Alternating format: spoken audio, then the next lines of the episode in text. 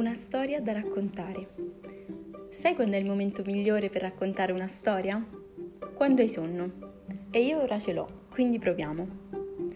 Allora questa storia? Um, mi ero distratta un giorno o due, ore astratte calde e notti fresche con le finestre aperte.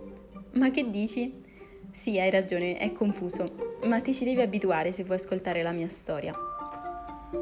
Che poi ancora non la so, o non so come va a finire, o non so quale delle tante raccontare, insomma, sembra una lunghissima, oppure tante piccole diverse, oppure alcune volte mi sembra di non avere niente da raccontare.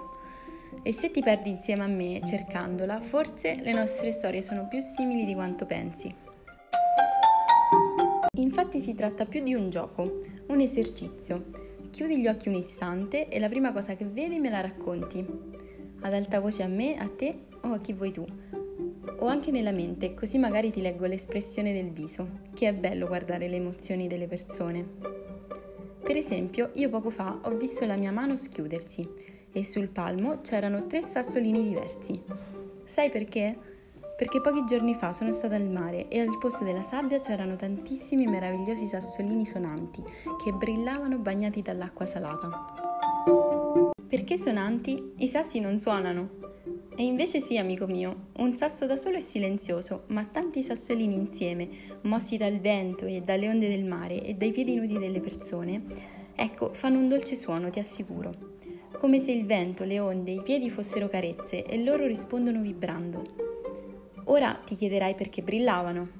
Forse per lo stesso motivo, cioè forse perché così bagnati riflettevano la mia spensieratezza. Magari era merito del sole che faceva brillare anche ogni singola increspatura del mare, fino all'orizzonte. Le mie pupille erano piene di tutto questo, così come le orecchie e la pelle, e anche il cuore me lo sentivo al suo posto. Sai chi borbottava invece? La pancia, eh sì, perché era ora di pranzo e mi era venuta una fame da elefanti. Anch'io ho fame ora! Ecco, allora andiamo a dormire, così arriva presto la colazione di domani e magari continueremo questo gioco delle storie mh, ad occhi chiusi. Abbiamo bisogno di un nome, come la chiamiamo?